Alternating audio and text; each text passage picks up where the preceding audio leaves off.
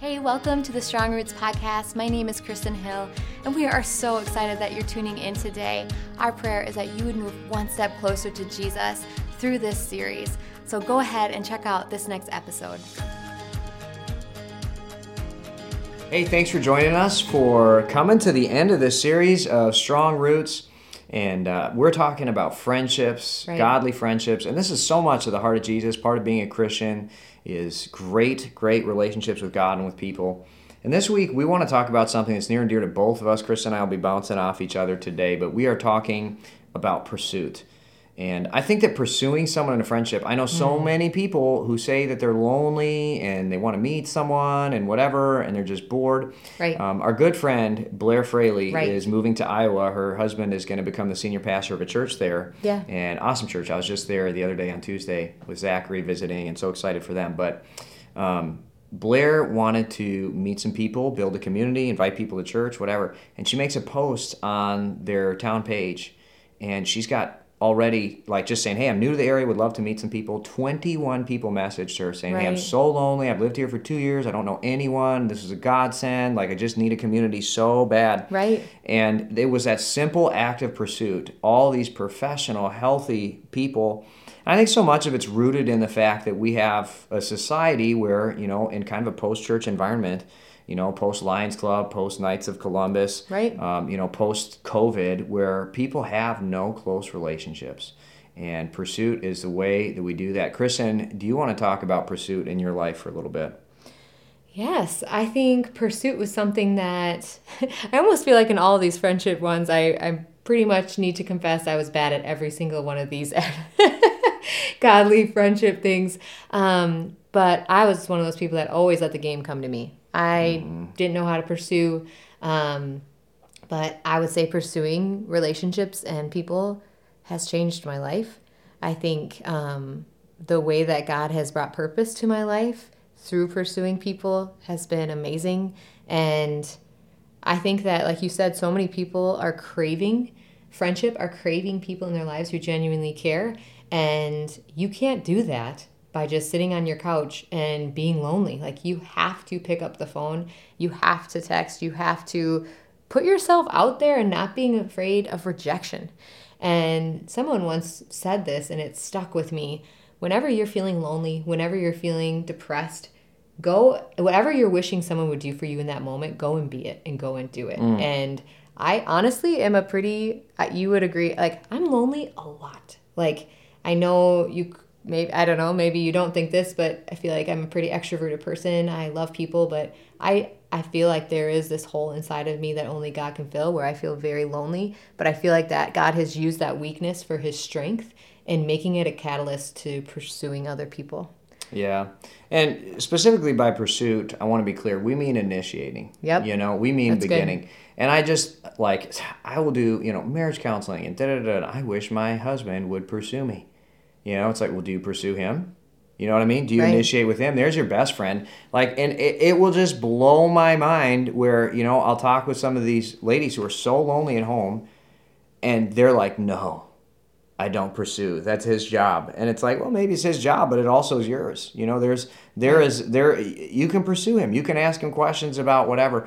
And I think that's such a big deal too is not like being somebody who's willing to ask the questions that they want to answer. Hmm. You know, and I think Kristen, you are so good at this. Like this is this is something I've really learned from her. And she said she was bad at everything before she was a follower of Jesus. This is this, she was good at this. I was. Like you were good at asking questions people want to answer. If you know they're interested in boats, if you know they're interested in guns, if you know they're interested in whatever, ask them the questions that they want to answer and let them talk about it. Because all of us, you know, like my husband, he never talks. It well, because all you want to do is talk about emotions. Like I hear that all the time. It's like we don't want to talk about that. Right. Like ask me about my boat. I will talk about that all day. ask me about Buick LeSabres. You know Yeah. what I mean? Like mid-century Buick LeSabres, limited edition, 3800 Series 2 motor. I want to talk about that till I'm blue in the face. It gets me excited, you know? And uh, we just, my wife and I, you know, I just got her a sweet new 2002 Buick LeSabre, baby. Gas See went me up. in that whip. Yeah, it's champagne colored. I just thought she drives like an old lady. Let's put her in an old lady car, you know. But she ain't old. Thirty-seven never looked so good. But uh, anyway, I have a question for you. yeah. So we're talking about pursuit. We're talking about initiating. How do you bring purpose to that? Like as a Christian, as a Jesus Yeah. follower, what is the purpose behind the pursuit? Well, for I think that purpose makes pursuit a lot easier. You know, because I like when my purpose is just to address my feelings. Um, I found that a lot of times people weren't interested in hanging out with me a second time. Right. You know, but when my purpose was giving people life in Christ, um, man, a lot of times people really want to hang out. You know, mm-hmm. and I have found that um, we have a lot to give, and like I think before I tell people how to have life in Christ, inviting them to see the life in Christ I have in my own house um, is a really, really good thing. And so we will invite people to our dinner table all the time. Right. And we don't have to do that much. They just see my great kids, they see our great marriage, they see, um, you know, my parents who live with us and the wonderful relationships that we all have. And like, already they're like, man, this family has something, you know, they have something to give. And, you know, that's the purpose behind it is, you know, Right. we have this gift that Jesus has given to us that's led to a wonderful life and a plurality of different dimensions. And um, we we desire to give that to them, and you know that that purpose makes pursuit pretty easy for us, for sure, for sure. So I hear get this question a lot, Mm-hmm. and I have heard women say, and I don't know, maybe men, but mostly women in my experience say, "I'm the only one pursuing in this relationship, and Mm. I am tired. Should I cut it off?" Or it like, what do you say to that? What what, what would you say if someone's feeling burnt out in a relationship and feeling like they're the only one pursuing the person? So I think that has to do, you know, what do you do in a relationship is toxic or whatever. And, um, you know, I always say the harvest is plentiful, the workers are few when it comes. And I'm careful about like cutting off life. I want to have relationships that last a lifetime. Like I think, I think that's a big deal. And I'm careful about cutting some of those off. But you know, what? I mean, sometimes like, look, if somebody is non-verbally telling me they're no longer interested, Right. and and they're ghosting all the time. It's like okay, um, or I might like confront it, and we've Right. talked about that in past weeks, and say, hey, I recognize if I look at our text chain, like I initiate one hundred percent of our interactions. It is there something that you don't like about me? You Right. know, oh, you're just not a pursuer. Okay, um, then I'll go home and evaluate.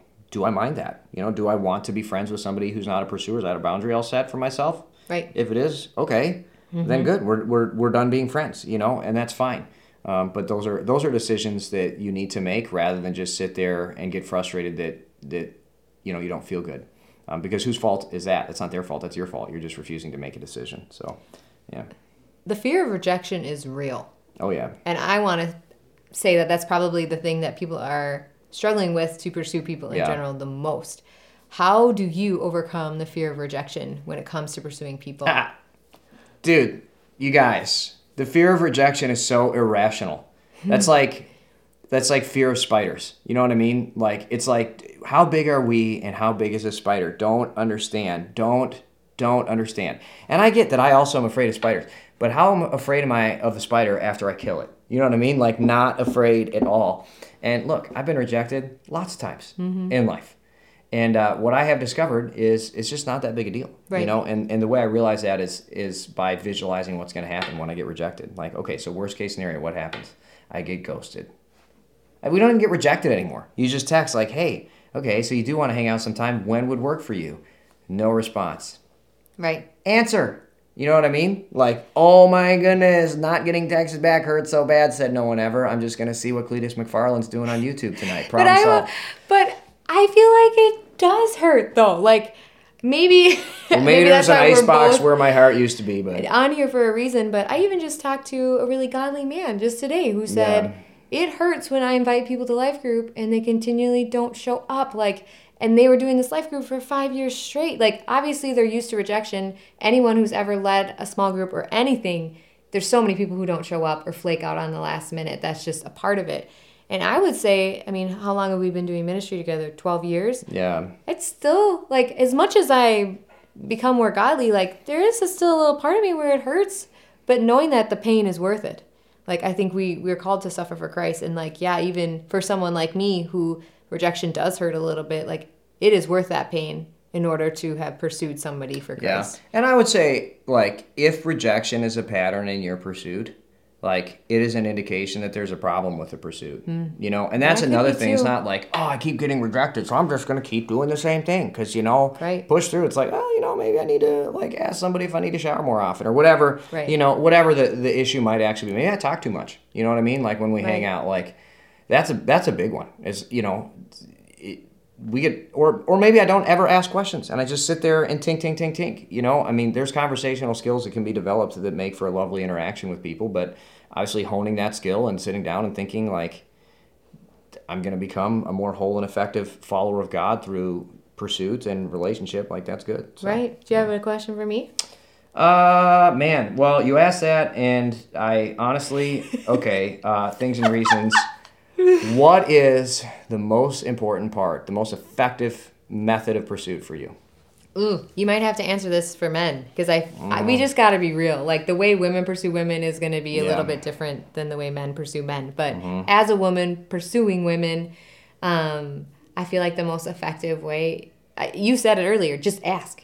Like honestly, the way I pursue women, I pursue strangers all the time, and I gen- genuinely just say, "Hey, I would love to get to know you more. Do you want to grab coffee sometime?" Yeah. Like period done maybe some heart emojis and a heart face but i think just asking and to go back to your opening statement about um, blair just putting that post up and so many women being so hungry for relationship i think all of us were made for a community we're made for relationship and just asking that's like the best way for me to do Yeah. it is just putting myself out there being willing to be rejected Yeah. and asking Yeah, and for guys, I would say like we like doing side side by side activities together. Mm-hmm.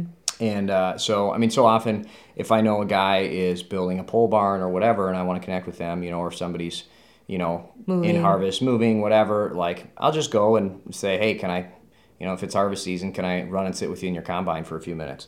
Right. You know, like who doesn't want to show their toys to me? You know, whatever it might be. Right. Um, so that's a, that's a big thing for guys. But uh, I'm so thankful that you guys joined us for this week talking about pursuit and friendship. I think Yeah. it's probably the most important week. Just initiate, just ask, just do it. Be who you wish others would be.